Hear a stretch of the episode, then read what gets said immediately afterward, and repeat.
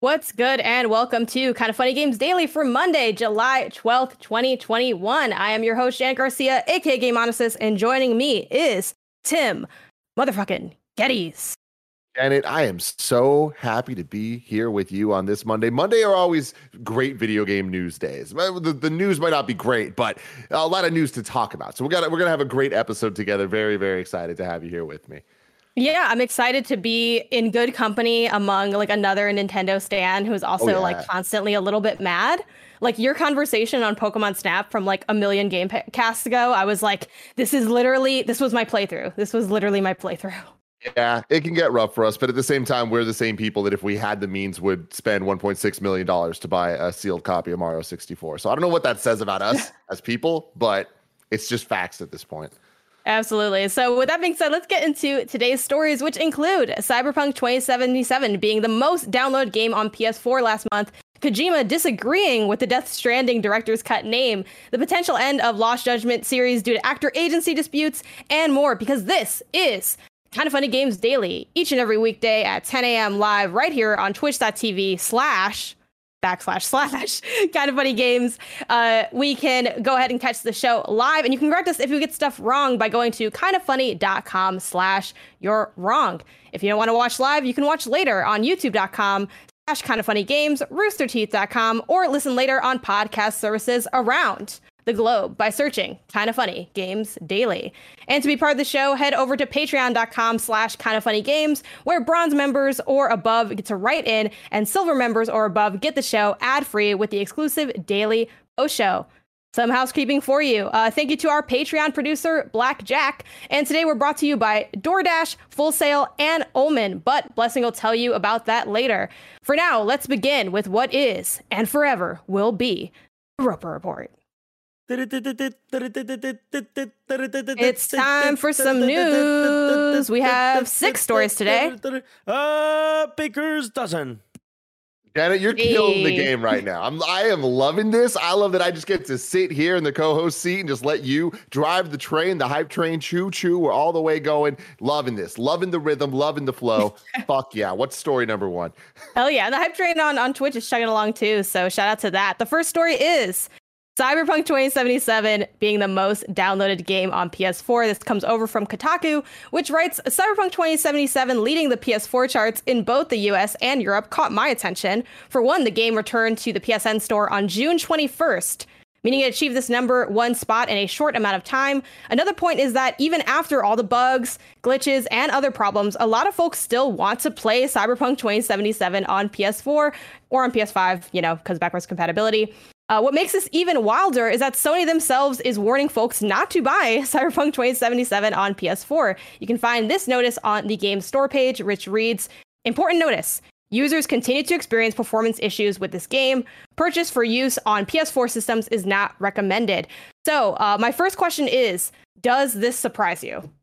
Um, I mean, it does surprise me, but then when you think about it a little more, and when there's the the facts there, it gets a little bit less surprising. This game is a huge game. It being not on the store for so long, and then all of a sudden being there, I wonder if this counts people that have already bought it before and are just re-downloading and all that stuff. Like the the the numbers are a little interesting to me. Where I'm like, I wonder what the facts are when it comes to to what counts as a download, what leads to getting on the PlayStation 4 charts right? Especially when you have PS4 and PS5 both able to download uh, the same version of this game, um, or however that works with the way Sony does the the cross gen uh, game downloads. But uh, I do think it's unfortunate, especially with where PlayStation is right now. This is one of the wildest stories that have we've ever covered on on anything and kind of funny honestly and for it to be this ongoing shenanigans that still is just at a point where yo it doesn't even work right on ps4 it's like then don't put it on ps4 like i can't believe that this is even an option that somehow everyone just kind of like waited long enough for it to be okay. It's like okay we we we fixed the ps5 version we fixed the ps4 pro like level it above whatever. It's like oh yeah, the ps4 one ah, we still don't recommend it. It's like well if you don't recommend it don't even have it. Uh, but this is just a sign that you know like there is a, a, ton of people out there that just don't care and, and aren't tuned into all this stuff and are getting taken advantage of, honestly. Yeah, and on that note too, of like the the idea of not being tuned in, I want to bring in a question from Jordan Lee Ro, uh, Rowan, who writes in and says Cyberpunk topped PlayStation Store's downloads last month, which to me is yet another indication that the vast majority of gamers don't listen to shows like this or aren't as ingrained in the industry as news for people that are listening to you know this show, Kinda Funny Games Daily. Uh, does this just mean that if a game has a massive marketing budget, it's going to sell regardless of its in-game performance? You want to take this one? Sure. Um, oh gosh, this is a complicated question. I mean, I think there's a lot of things at play. Like, I love that you bring up the oh, who's re-downloading it? You know, the backward compatibility situation, like all of that stuff. And then there's also like that layer of like morbid curiosity. I think as well. Um, I, I know so many people that, and I, you know, certainly outlets do this. Which, granted, that is a the power of being an outlet and kind of getting that message out there and kind of hopefully saving consumers pain of having to try it out themselves. But the rush of like the PS4 version reviews of Cyberpunk coming out was like unmatched. Like people were like clipping out things. It just kind of just snowballed into this big mess of, you know, looking at how many issues are really present with this game. I mean, I think there is a layer of, of just not knowing. Um, and I feel that even just from like, you know, I'm a physical media person and just casually speaking, like you know, I'll go still to GameStop and everything. And I remember being there like a little bit after Cyberpunk came out and like someone asking about it and the the the retail worker being like, "Oh, well it kind of has like some problems or like these, you know, and kind of like informing them on this thing that they only pseudo got information on. So I do think a level of it is not knowing, you know, having that consumer knowledge that I think a lot of us are privy to because we're so tuned in. Yeah, totally. I mean, the, it is a fact that the people that are dialed into shows like this are definitely a minority in the gaming space, even though it feels like it can be a majority when you go on things like Reset Era or other just video game forums. There are dozens of us. It, it, it, feels like it's just like, oh, it's everybody. And then you start to have that kind of like groupthink mentality that the internet really kind of uh, allows and and fosters uh, a lot of those communities. I don't think that that's a bad thing. I think that it has the, it can be a very bad thing, but it ha- can be an amazing thing. Uh, but with that, it's like, yeah, you kind of do then rely rely on the GameStop uh, employees of the world to educate buyers but it's like is that their job? No not really. It's like this is this is interesting uh for for this to all fall the way that it has. Like the the question here about does this mean that a game has if it has a market a massive marketing budget it's going to sell well regardless of the in-game performance? Not necessarily but yeah, that is kind of like the the the path to least resistance, where a game with a with a cool look that is easily marketable, like Cyberpunk, uh, I think can can definitely cruise by. But it's not just because the marketing's good. It's like there's also just expectations. Like it's not like Cyberpunk came out of nowhere. It's from the people that made Witcher Three.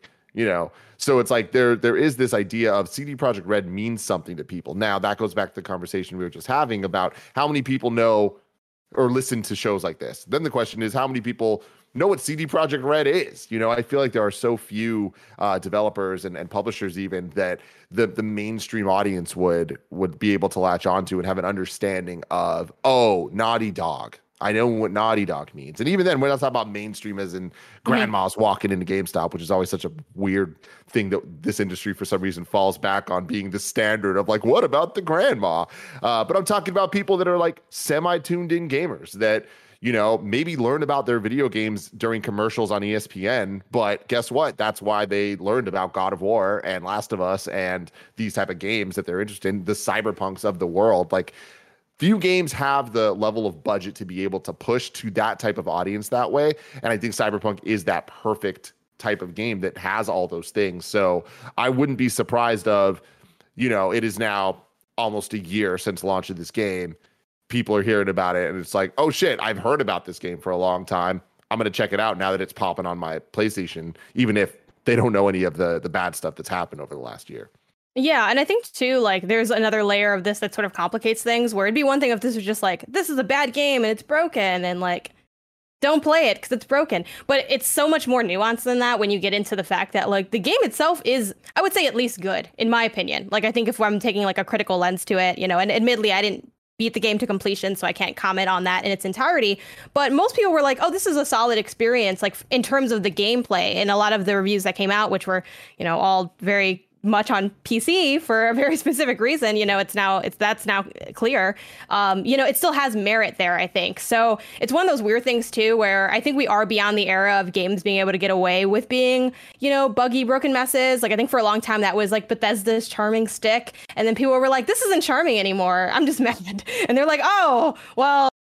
This is well this is a problem we've had for like a long time. So i do think we've kind of a little bit moved past that. Um i guess one question i want to ask to you before we move on is do you think we'll continue to see sales for this game like trend well and rise? And what do you think this means for like the sales of future uh, cdpr projects?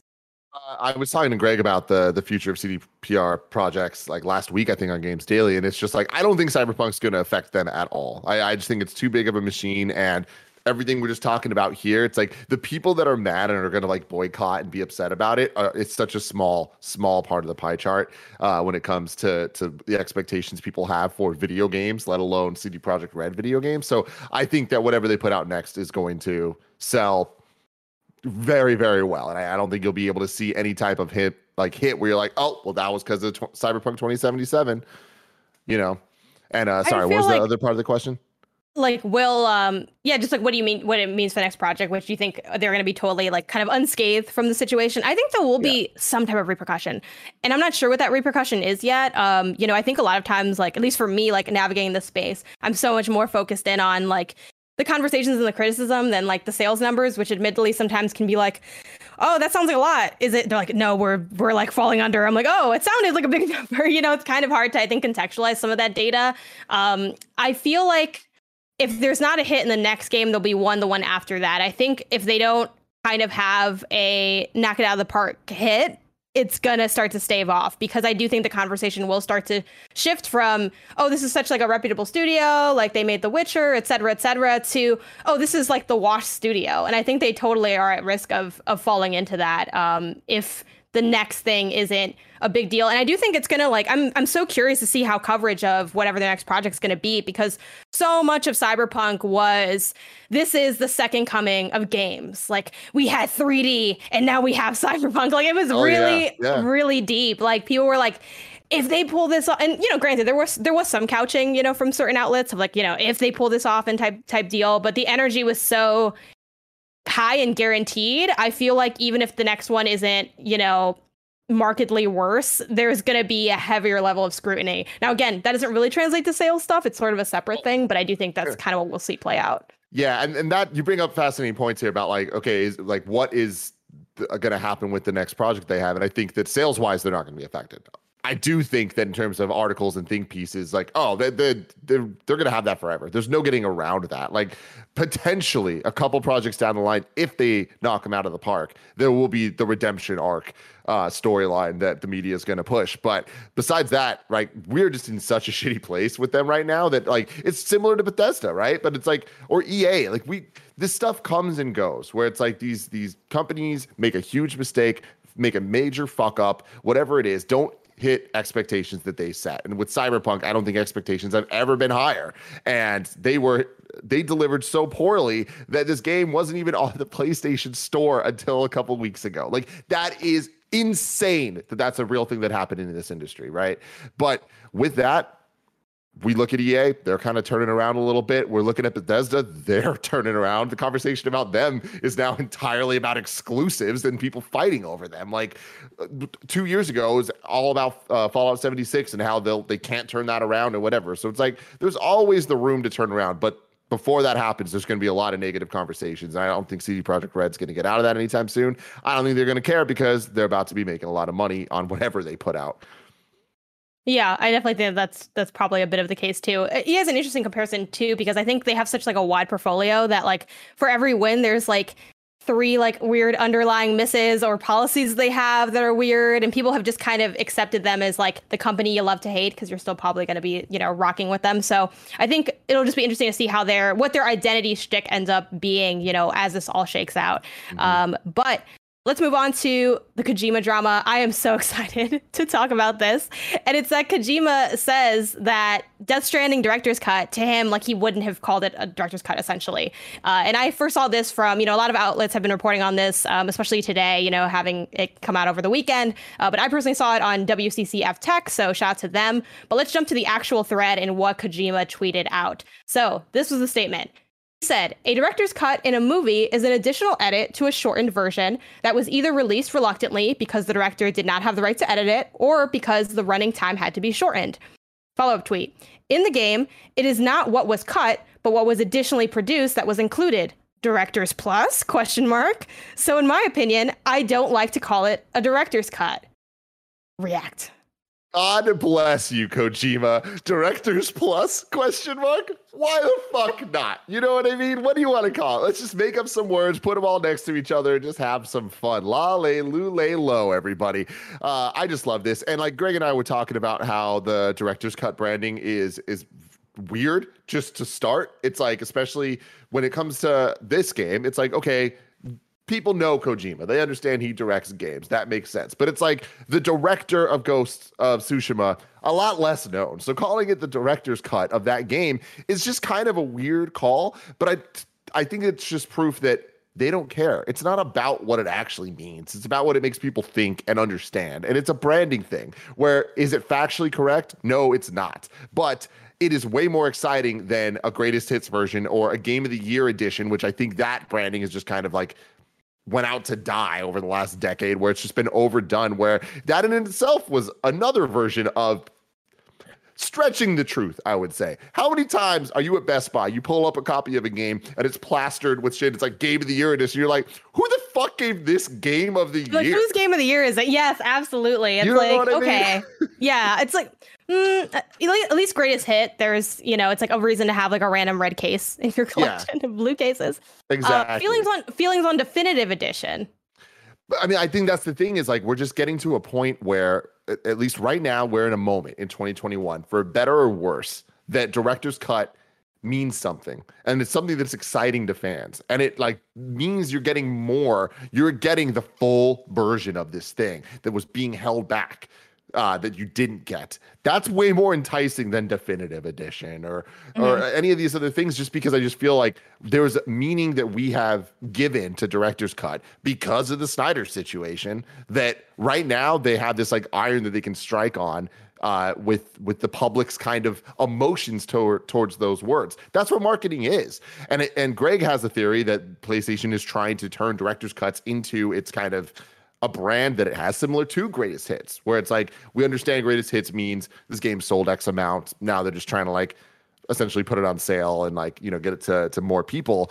Whereas the director's cut is like okay how do we resell a game that we already sold people but on the ps5 instead of the ps4 because these suckers will buy it. You know what i mean? But how do we yeah. how do we make them feel the the least bad as possible about buying a game again this is like that that Simpsons episode where it's like, no, she's the same Malibu Stacy, but she has a new hat. it's exactly that. And I, I, also had this conversation with Greg on um and, and blessing on PS I Love You, where I feel like it's a little bit of a Trojan horse to like just charge you for a next gen upgrade or for DLC that you wouldn't otherwise buy. My thing is it so it, do you think well i mean the things haven't come out yet so we don't know the sales numbers and how and then it's hard to say would this have sold less if it was like definitive edition or game of the year or whatever? But for me I, i'm just gonna be honest like i'm just gonna be honest about where i'm at. I'm not gonna front something about it being director's cut does make it more appealing. I don't know what it i think it's because it tricks me into thinking it's not just DLC, but even like me, who I I notoriously don't vibe with DLC. I just don't. I'm like, you know what? Once the credits roll, I roll. I'm out. You got. I finished it. If you're lucky, I finished it because most people don't even finish games. Maybe I finished it. That's it. That once was enough. No other. That's it. You had your time. You did the assignment. You turned it in. You can't come back and like run it back. Like you can run it back forever you want. Like I ain't gonna be there. But I'm like, ooh, the definitive edition though, which is just like another game I'm gonna buy and not play, or like the director's cut edition rather. Um, yeah, I think it. I think it's working so far, at least from like buzz. I feel like it's no longer oh is this dlc worth it it's like oh we're getting the director's cut i yeah. wonder what's inside it's i think it has like a level of like mystery to it i don't know does mm-hmm. it does it entice you at all are you falling for it oh yeah totally for it Yo, I mean, it's semantics, and and you're totally nailing it. It's just like there's this public zeitgeist right now around director's cut. And I saw somebody in the chat saying that like there were director's cuts way before the Snyder cut. That is true, but they never had the same type of weight. There was a, a weight given to the Snyder cut of the release the Snyder cut as if it's this like mystical, magical thing that's going to fix all the problems of uh, what we all experienced with the original Justice League. And so it's like when that came out, it's like that was a moment. And granted, that moment is still a lot. Ended up not being big as uh, it, it might have seemed numbers wise, but the conversation before getting there was that big, and you couldn't go on Twitter without hearing about all this shit. I think that this is just Sony really wisely kind of playing off of that. It's not necessarily about the Snyder Cut, but it's about the zeitgeist that I think began because of the buzz of these words being used. Like that's just kind of human nature. Is that when when words come up, everybody's like when new slang starts, right? One person starts using it, two people start using it. One week later, everybody's saying it. You know what I mean? And just like adding their own twist or whatever. That's what's happening here. It's just there's a, an understanding of director's cut that means this is the thing that you need to play because it is the right version. Like that's the thing is it's not so much just a new version, it's the right version. This is the version that they wanted you to see in the beginning. It's what it was meant to be. It's yeah. it's unlocking the full potential of the exactly. SSD, the SSD processor. Do you think um since Sony's kind of leading the way with like this director's cut discourse or like director's cut SKUs, which it is interesting having like two so close to each other as well. Do you think we'll see other companies do a director's cut or is that biting Sony's style? I mean, I don't think it's buying their style. I don't think Sony really would care. But like I was saying, Greg's theory is that they're going to keep doing this, and so it's like the thing that's holding him back is he wants to see a third one. Like if we mm-hmm. see a Bloodborne director's cut, like that's when it's going to be like, okay, this is clearly a line that, that PlayStation are trying to to build with their PlayStation Studios and and partner uh, projects. But um, I'm not so convinced that that's the case. I think that right now it does. It could just be a coincidence uh, that we we've gotten Death Stranding and Ghost uh, with this uh, naming structure, but uh, I don't know. But I am excited about it. I like this. I like the games coming out with the physical uh, definitive edition that's called something different. I don't care what it's called as long as it is what it is. Um, but I do think that we are. These aren't that long for this world. Like there aren't that. This reminds me a lot of the Wii U to Switch thing, where it's like, yeah, sure, it's taken five years, but we're finally at the point that we d- we've ran out of Wii U games to port to the Switch. you know what I mean? Like there's like two or three left, and I I, I don't think I'm sorry everybody. I don't think we're gonna get I don't think we're gonna get NES remix. I just I just don't think it's gonna happen. Uh, but the when when you look at uh, yeah, we will get Wind Waker though. You know, I inevitably like promise I do me. think that's that I promise you, Janet. I promise you it will happen. Uh, but when we look at the the PlayStation side of things, it's like we're already catching up. Like we already have Spider-Man, we already have like patches and stuff for things like God of War. It's like we're just running out of that that end of PS4 life going into PS5 life type games that would need these things. So we'll see how long and relevant this conversation is even going to be because I think a year from now there won't be any more of these.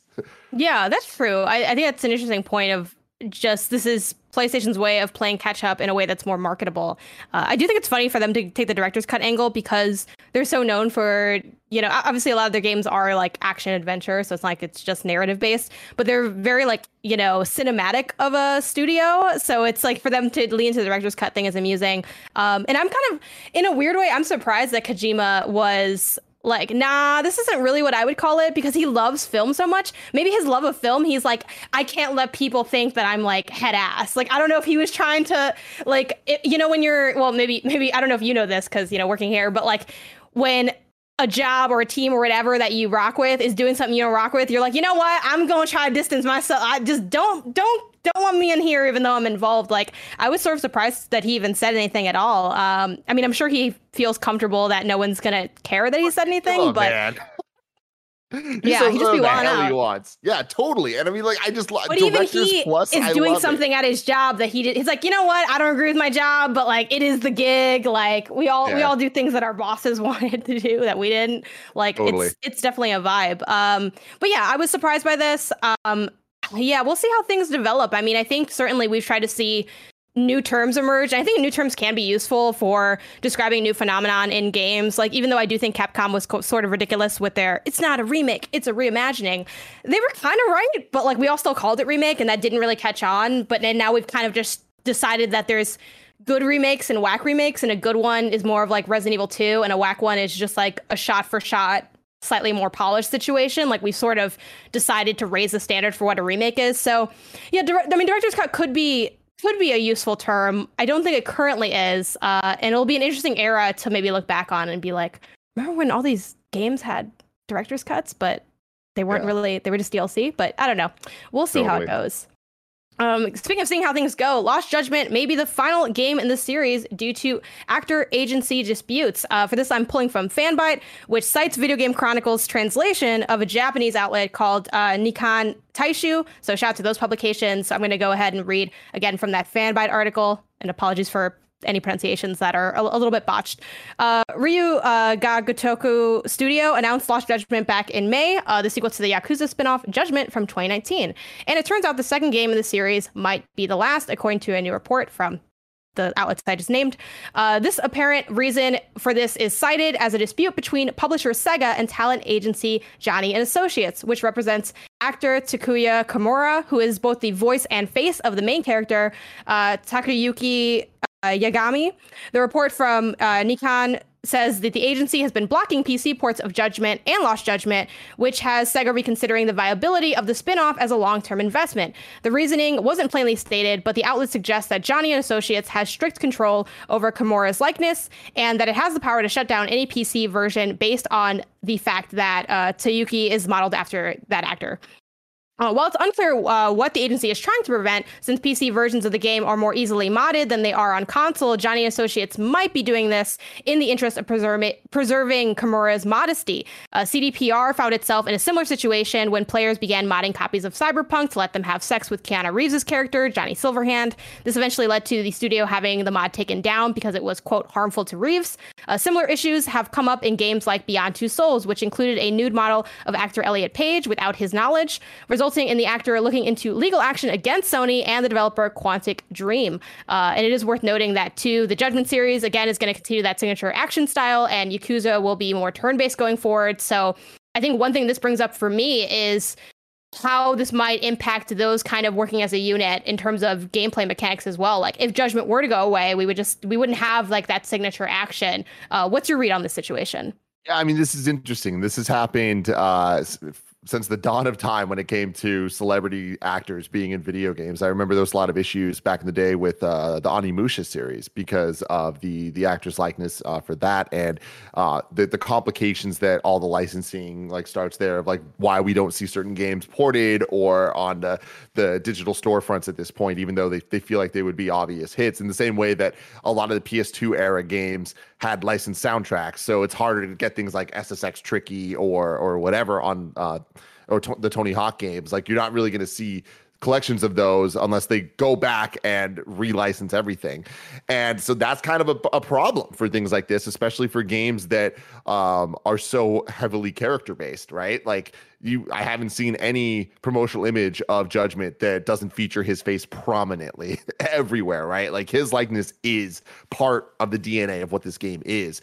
This is a lot of weird reasonings uh, the explanation here does make sense about like what they might be concerned about. Uh, but yeah, not wanting it on PC just seems like a weird type of limitation that uh, this this whole story reads to me like some behind the scenes conversations just need to to happen to like smooth it all open and make this a non-issue. But they those conversations might not happen and then this, this is just going to end up being a, a huge issue for a lot of people involved and might end up with a, a whole new game series or re- rebranding or, or spin-off of, of what judgment actually is the soul of it if they can't get all that stuff figured out because there's a lot of money to be made being able to put the game wherever you want. Do you think it's possible they would just change out like the actor, like just change absolutely. the yeah. like like i mean we've seen too you know we we already know from like the spider-man discourse of like which that was a change made because of like technological reasons not like legal reasons or anything like that but you know we've seen people sort of uh, have like a negative reaction to like when characters change and it is kind of awkward but at the same time like if it's that or the series going away like i imagine they would want to continue it. Again i don't know if there's any deals in place that would stop that from happening like i'm not really sure what That's the the agreements thing. were.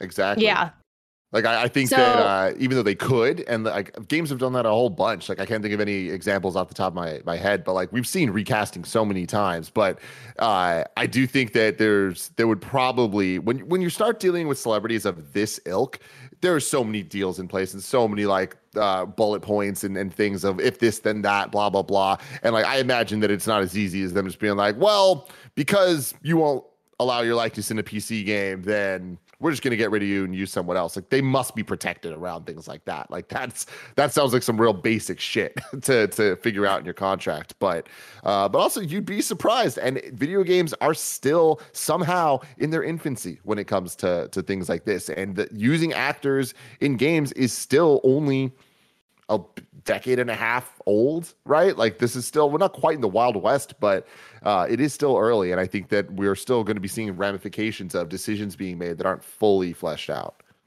Yeah. Do you think on that note too, like with the, especially because I think in the last couple years it's been a really high like surgence of using real life actors as character models and having them in games. Do you think that trade off is worth it, or are we are are we better off not having you know those stars for reasons like this?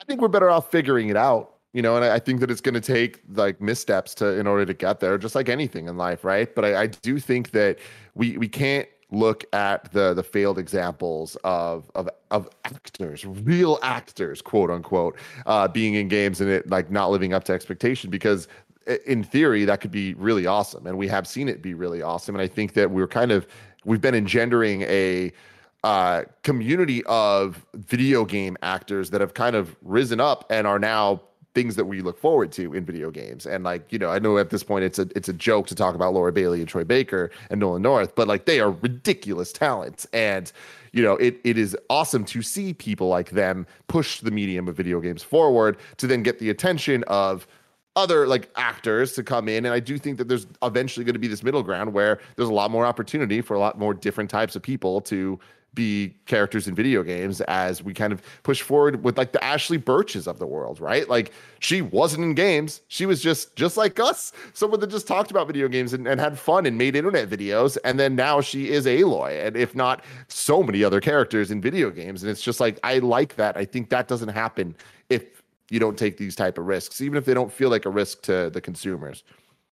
Yeah, I think too, like, you know, and we'd have to probably dig further into the legality of the situation of like Johnny and Associates and how like good they are of like a of a company and like a you know an agency because I don't really know anything about that agency specifically other than literally today when I read this story like I wasn't you know in tune with that. So I can't speak to their larger practices or how they are with their uh, talent but I do think it's it seems like it's coming from a good place at least wanting to have those protections in place because you know we all have like there are doofy mods and and sexual mods and all these things but i think there is a big ethical issue when it does involve real people and that is something that should be taken into account. So you know as- assuming kind of like on the the better angle of things like i'm glad that that's at least like a protection or or an idea or that they're thinking of how to move forward with that. Now granted you could argue well they just don't want to get sued and it's not like from you know a nice warm fuzzy place but i, I think that is an important thing uh, and that we need to be respectful of like people because they're actual people that happen to be video game characters but they're not you know these are these are real lives and and that matters i think. Um but jumping on to a very different form of drama. We got an update on the Abandoned app the whole like app trailer situation. That's finally dropping. A tweet was put out that says we're excited to announce that the Abandoned trailers app will be available to preload free of charge for all ps5 users on july 29th with the introduction available on august 10th followed by the first trailer later in august. So kind of a, a lot to keep track of there and it's a little bit of a slow roll uh, my big question with this is do you think that we really will get that first trailer in late august that it'll go off without a hitch because we already had the one delay and then do you think this will finally be what moves it away from the kojima silent hill conspiracy theories and onto just being like a regular just a game just a regular game In the chat, we got Night Polo 96. That, oh, no, no, sorry. Uh, we got X Bomb saying, Tim hates this story. And God, you're so right. I hate this story. I want this to be over. Uh, to answer your question, do I think it'll go uh, off without a hitch? No, no, I don't. I don't think anything about this has went off without a hitch. I think there's been so many issues with this. This is just a frustrating story from every perspective. Like, there's no joy to be had here for me, at least. I hope that someone out really there dark. is like really, really stoked about Abandoned and really stoked about the trailers app. This is such nonsense that at some point, like, you got to just be like you got they i understand that there are a lot of different people that we need to have some empathy for in this situation because you know we don't have the facts. But if we take the facts that we we do have and you start going down the paths of the hypothetical uh, forks in the road that this might lead to there's a lot of people upset no matter what path you go down right? I just think that at this point this whole thing has been so convoluted and, and messed up that there just shouldn't be a trailers app. Drop the fucking trailer and let people have the conversation that way. Why is there an app for the trailers? And maybe maybe there's a reason. Maybe there's a reason. Why but is there a until director's then, for these games? th- th- this is such a Kojima ass type thing to do. And and and or even if it's not a Kojima thing to do, it seems like it's a Kojima to do. It seems like what somebody thinks a Kojima thing to do would be to have an app that doesn't come out when it's supposed to come out and there's countdowns and there's this and that but now it is going to come out and then there's a trailer and then the introductions available on August 10th what the fuck does that statement even mean all PS5 users on July 29th will get the trailers app and then the introductions available on August 10th, followed by the first trailer in August. What is happening? Why is this happening this way? Like they are being convoluted by choice. So at some point, it's like, while I still definitely feel like nobody should ever be mean to these developers, leave them alone. Like, no matter what, don't be mean to people, period. Having said that, what the fuck are they doing? They're asking for this shit. And don't don't ask for it. Like just you don't need to do this. I'm here for Angry Tim. Like I was hoping Angry Tim would be unlocked in this episode. Like I did not put this in here specifically to piss you off, but it is amusing to see. Um, I mean, yeah, you know, someone chat mentioned they want attention. Yeah, and they're, and they're getting it. And even me mentioning this is a form of that. So I, Totally. I admit that I am part of the problem and I'm ready to be part of the problem today on this episode. Um, but I, I do think that this is turning into at least just an intriguing story. I mean, yeah, I wish it wasn't like this, but also it is like this. And then also, I don't know, like should I should should it not be mentioned because it's so fast? Like I, eh, there's a lot of elements of the game industry that are just a little bit ridiculous and and marketing stunty and you know done for whatever reason and i do think that you know they have won in getting attention but the unfortunate thing is i don't think they won one they don't i don't think they have the conspiracy theory thing like i don't think it's going to be a kojima silent hill thing so that will bum people out even though it's not anything like that's not going to be a thing but people will still be disappointed and then two admittedly i don't you know I mean, we only saw like a teaser but like i was not like blown away like what I saw from this game, like the very small snippets. So I'm I was kind of surprised when like it even started to pick up steam and then everything just kind of rolled away with it and then they leaned into it and then they tried to lean back from it and now they have yeah, I agree that the trailers app thing is pretty ridiculous. Um at the same time, you know, I, actually I don't even know if I'll download this because it'll probably just be up ripped to YouTube afterward, I imagine. Like they're not gonna just leave it there. They're not gonna just leave it your there. introduction, whatever the hell that means. it's like maybe it's like me- fonts. That's my like- prediction. It's gonna be font Yeah. of the name.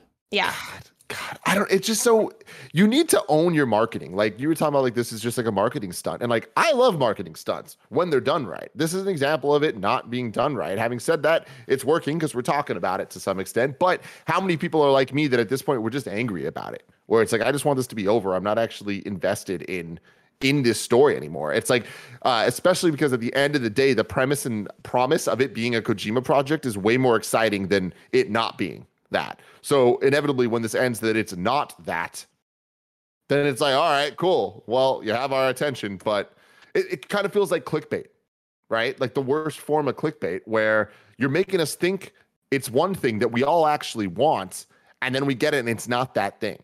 That is a bad type of, uh, of interaction with communities, specifically gaming communities, because gaming communities they don't take that shit lightly. They get angry about it. Yes.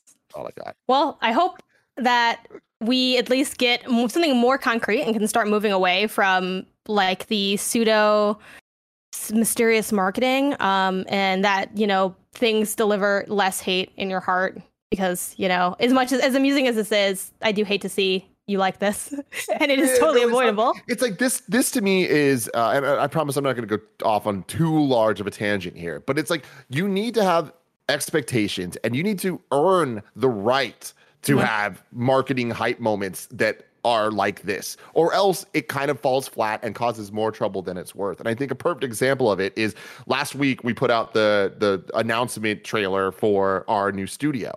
Mm-hmm. And I edited that. And I chose to use the song Coming Home by Diddy and Skylar Grey. Now, that is a choice because I don't think there could have been a cornier song chosen for what we were trying to show off. The thing is, I knew that we had earned it. I knew that it was going to make people feel something because they understand what this means of us leaving our old studio and going to a new one. And it is this moment that, yes, it's corny, but we're a family. We're all here together and it all adds up. To me, it's the opposite of this bait and switch type thing. People are coming in and they're going to be like, damn, this is corny, but I'm tearing up right now. It's fucking working because we have earned that moment Mhm. in marketing, if you want to call it that, because that's what it is at the end of the day, is marketing a brand. And it's like that just shows we care about this stuff that we've some somehow could do the corniest thing imaginable and it then turns hype for people. Cool. This is the opposite. This is okay, cool. We're they haven't earned the right to compare themselves to Kojima. Because if you do that, that's where expectations are. Yep. And then here we are now with a bunch of different dates that the question is, will they even hit these dates? will we It is see an introduction on it's like- August 10th? This is like the idea of a trailer being delayed is so not unfortunately novel because it's like didn't you just like I understand with like games being delayed because you know there's a lot of moving parts and you'd have to get the marketing out ahead and early and the, all this other stuff but it's like can't you just don't you know if you have is it an Adobe Premiere? Like is it an After Cut like don't you know if it is there and ready to upload? Yeah it, it really has gotten ridiculous but hopefully um you know things can simmer down and we can just take this game for whatever it is. And if we're lucky, the game will be good because that's always the best case scenario. So we'll see if that goes on. Um, before we move on to hopefully less infuriating news, let's hear from our sponsors. This podcast is brought to you by DoorDash. Did you forget that one thing at the store?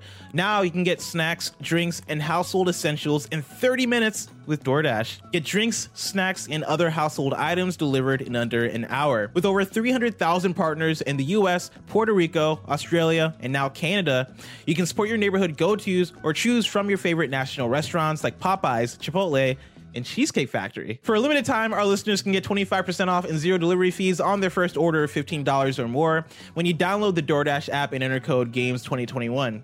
For our Canadian listeners, use code GAMESCA. That's 25% off up to $10 in value and zero delivery fees on your first order when you download the DoorDash app in the App Store and enter code GAMES2021. In the US, and Games CA in Canada. Don't forget that's code Games 2021 or Games CA for 25% off your first order with DoorDash. Subject to change, terms apply. We're also brought to you by Full Sail University. We know that you love video games, but have you ever considered making them? If so, then I want to tell you about Full Sail University, which offers a variety of gaming degree programs on campus and online that can teach you the tools, technology, and workflow used by today's gaming studios. You can learn level design, programming, character modeling, production, and more. Graduates from Full Sail have worked on awesome games like Grand Theft Auto 5, the Call of Duty series, Rocket League, and many more.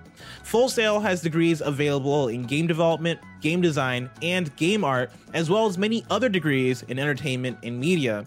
To learn more about Full Sail's programs, as well as potential scholarship opportunities, visit fullsail.edu slash funny games. That's fullsail.edu slash funny games. Last but not least, we're brought to you by Omen Oasis. Sick of all the randos sliding into your team chat whenever you and your friends are grouped up in your favorite games? I know I am. I play Knockout City a lot. Then you need your own private oasis, your own paradise in the let's admit it, wasteland that can be online gaming. Oasis is a free and easy to use add on for Omen Gaming Hub that creates a virtual room for you and up to 15 of your friends for private gaming and watch parties. But Oasis isn't just any virtual room. With low latency, 720p, 30 FPS screen sharing, and seamless audio quality, you can quit worrying about technical difficulties, stop arguing over who has the worst internet connection, and get to playing. Play together, watch together, chat together, share together, all with Oasis by Omen.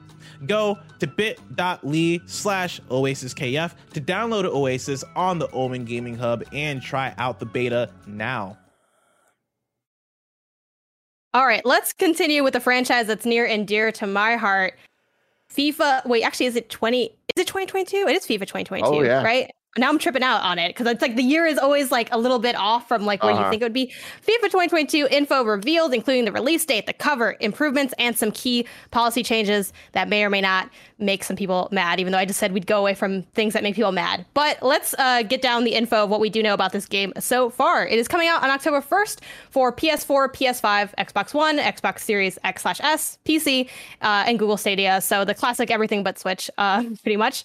The uh, cover star is Paris Saint Germain's striker Mbappe, again, making him one of the few people to earn back to back cover status alongside legends like Messi and Ronaldo. It features next gen hypermotion technology that's meant to bring football's most realistic and impressive gameplay experience to life in every match and across every mode on next gen consoles and Stadia.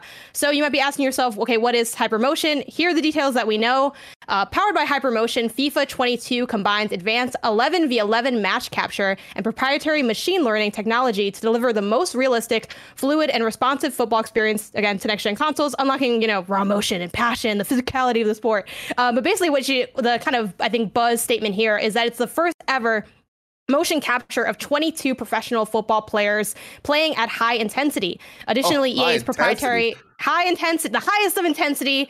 Uh, and if you played FIFA with me or anyone, you know that that's pretty high, even though I don't know how to make my free kicks. But additionally, EA's proprietary machine learning algorithm uh, learns more than 8.7 million frames of advanced uh, match capture, then writes new animations in real time to create organic football movement across a variety of interactions on the pitch. Whether it's a shot, pass, or cross, Hypermotion transforms how players move on and off the ball. So that's kind of just the the quick facts about it. I'm sure we'll hear more details about the changes to like Ultimate Team or like Volta or all that, uh, you know, as the the weeks go on. But here's the drama piece of it, uh, and this was highlighted by a couple different outlets, uh, most notably GamesIndustry.biz and Eurogamer, respectively. So here's the drama part. Uh, EA has made changes to its dual entitlement program limiting free next gen upgrades for FIFA 2022 uh, and Madden NFL 22 to players who purchase the special editions.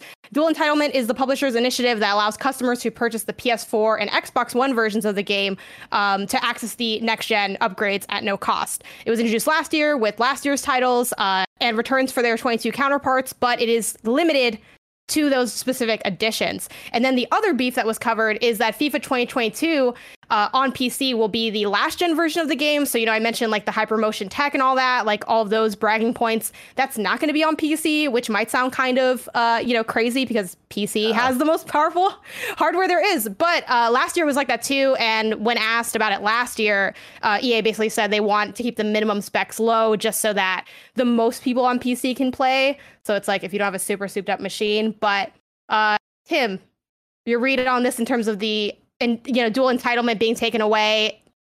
I feel like it's not too surprising because it's EA, but Yeah. what's your read on that situation? dual entitlement is what they're calling it all right that's a that is a choice um i mean look this is not surprising at all like i feel like there is a, ea is a tale of multiple companies i don't even want to say two at this point where i do think that uh, when you look at things like respawn and uh, a lot of their ea originals initiatives and stuff like they have been on a positive kind of walk forward as a company like even looking at at bioware like sure all they did was go back to Mass Effect 1, 2, and 3 and re-release them. So it's cheating a little bit, but hey, at least they did it. All these rumored Dead Space things, that's exciting. Like there's a lot of positive stuff going on in EA land, again, especially with the respawn side of things. Uh, but then on the sports side, it's kind of just like business as usual. And we're stuck in this weird moment between the different generations. So we're gonna keep getting weird stories like this. And uh, I think it's it's really, really kind of disappointing that we are a year on from the launch of these consoles and they're still puzzling choices being made like only the special editions getting this dual entitlement and the PC version being last gen. It's like a lot of stuff just makes you ask why. And I feel like that shouldn't be the case for things that seem like slam dunk easy answers of of course the PC version's the next gen version cuz why the fuck wouldn't it be? Yeah, I feel like there should at least be the option to buy like the next gen version on PC. Like I understand wanting to keep it accessible for people. And you know, I'm someone that actually does have a really powerful PC, and there are programs that like I'll use and then I'll recommend them, and people are like, I can't do that because I don't have the power of like from my machine. And I'm like, oh, never mind. Like you know, and that is the the pro and con of being able to have something so customizable. But yeah, that that's pretty unfortunate. And I, you know, again, not surprised by the lack of dual entitlement, but am disappointed, especially because consoles are so like next gen consoles are still like somewhat difficult to get, especially the PS5. And it's just like it feels like you could have just not been petty, but you chose to be, which Yeah. is just like why? um, but other than that, I mean, you know, I have a running joke that FIFA is my game of the year every year. I love FIFA. I play a bunch of FIFA.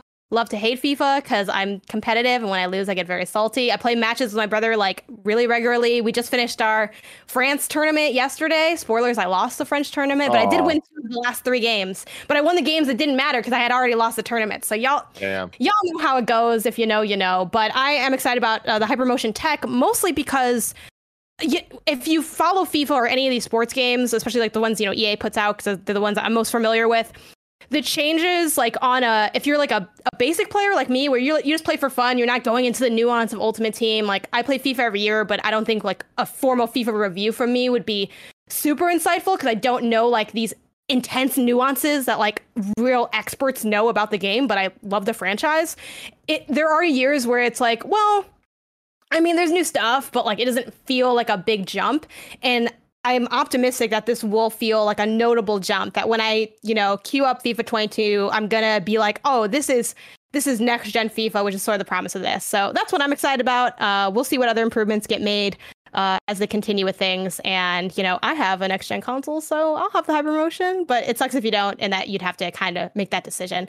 Um, speaking of things we don't have, uh, a sealed copy of Super Mario 64 just sold at an auction for 1.5 mil. This came over from Kotaku. Uh, it, it's now the highest selling like video game thing to go off at an auction. Uh, I think the last one that it just beat out was a few days ago with The Legend of Zelda that sold for like 870k. Uh, It was auctioned off through a popular auction house, uh, Heritage Auctions, which gave it a 9.8 rating on the uh, WATA scale, which is just kind of like you know, speaks to the condition of it. So close to perfect condition. And the description of this item was, well, we're a bit speechless on this one.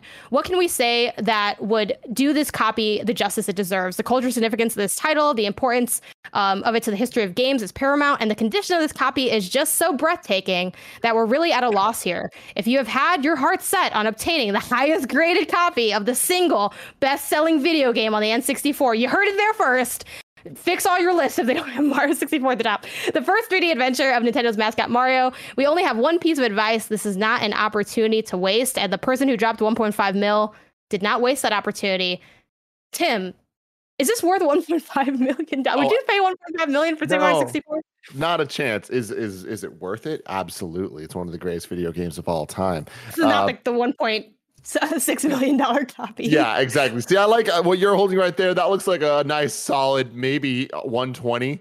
You know, 100 Yes. 120 dollars. I think it was Ah. like I one maybe like 80 or 60. It's it has the manual. It has the manual. So There we there's go. that. There we go. I love that you have a box copy though. That is that is fantastic. Um, but yeah, this is crazy. I don't really understand why it would happen, but I I'm not shocked right now because of uh, the kind of craze of collecting physical things recently. Like when it when we're popping off with all the Pokemon cards and the the char- first edition Charizard selling for like ridiculous numbers. Like I'm not surprised that it's starting to that craze is is going to bleed over into actual physical game collection as well. Um, it's crazy how these type of collecting things can work. Like I remember back in the 90s, like the Beanie Baby days, right? And like the the Pokemon card craze when it first started, it was just like, oh, these are going to be worth something one day. It's like you tell yourself, but it's like no, they're not. And it's like, well, our generation kind of forced that into reality. It's the case. So uh, while that's unfortunate for prior collectors of video games, I think that this is uh, going to be a sign of the world to come in the next couple years where it's just going to keep continuing to be ridiculous. And soon we're going to see copies of Paperboy going for, I don't know, at least, at least a hundred dollars. Yeah, I think too, as we move away from like a physical media world, I feel like this becomes like a little bit more enticing. Um, but yeah, this is my very non million dollar copy that has a pre-owned sticker from the used game store I got it from. Love it. Um, but I mean, you know, ever since uh, Nintendo pulled, uh, you know, Super Mario 3D All Stars collection, you don't really have a lot of choices to play this game other than to drop, um, you know, over a million dollars on it. So that is just how it goes. um, but owning a 1.5 million dollar copy of Super Mario 64 is so far away. If I want to know what is coming to mom and grab shops today, where would I look? The official list of upcoming software across each and every platform, as listed by the Kinda Funny Games Daily Show host each and every weekday. Yeah. I love that you just wrote yeah. down silly jingle time. Yes, I had to write it. So, like, behind the scenes glance, I ha- I always have forgotten to do the jingle. I think the first time I got away with it because I did something that seemed like my version, but it really was just me being weird. Um, so then I'm like, oh yeah, I forgot about it. So then I like I looked into it yesterday. I'm like, okay, this is where it goes, and then I'm like, I'm gonna put a note because if it's not if it's not explicitly written out, I will not remember it. So silly jingle time. I should have just read it. You ever have like those? It's like stage notes. Looks at him angrily. Oh, yeah. Like, Hundred percent. reacts mad. Um, Mhm. But out today, uh, we got Fates of Ort on Switch and Cabin Fever for PC and Mac. For some new dates, we have uh, Met- Metaloid. I don't know if I'm saying that correctly. Metaloid. Metalloid. Metaloid, sure. Uh, just lean into it as being definitely the correct pronunciation. Uh, Mhm. Origins hits PS4 on July 13th. Um, for some deals of the day, I do want to highlight periodic reminder that we are entering almost the last week, the last week and some change for the PlayStation's Planet of the Discounts, which doesn't sound enough like Planet of the Apes to me or or Planet of the Apps, so I don't really know why they went with that naming, but it has over 400 titles on sale, up to 75% off, and then a shot to Shin Megami Tensei 3 Nocturne HD Remaster, which is $34.99 on the US eShop right now. As far as your wrongs, I think we did pretty good. I'm hitting that refresh real quick. We do have some contextualization your wrongs, which are like debatable your wrongs from uh, the nanobiologist who mentioned uh, Borderlands did get a director's cut.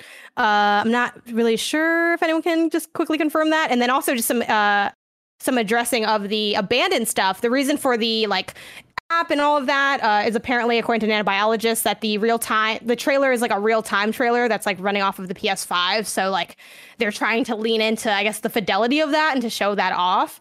Uh, and then it got delayed for similar reasons because it's essentially a non-playable demo. So that, that would be Yeah. why. I mean, that's pretty cool. Like if it, if it has things like haptic feedback and the the 3D, the Tempest, cool. Tempest audio, and all the stuff that uh, PlayStation's pushing. So it's like, okay, that that gives a reason for for there being an app. So I will Yeah. temper temper my reaction. Now, I now I want it to look really good. So now it's just either way, it's going to be a little bit of a mess. Uh, but thank you so much for those uh, corrections slash contextualizations. Appreciate it a lot. Uh, tomorrow's hosts are for Tuesday we got Greg and Gary. For Wednesday we have Blessing and Andy. For Thursday we have Greg and Tim at a special time. Noon Pacific, and then Friday we have Greg and Blessing. Uh, and if you're watching live on Twitch, uh, what do y'all got coming up for the rest of the day? Um, that's a fantastic question. Um, let me look at the calendar real quick. It's we'll a Monday, see. so I it assume. could it could be anything. Mike oh, and Nick. it's Mike and Nick. Police story. Go. Police, Police story. story. Nice.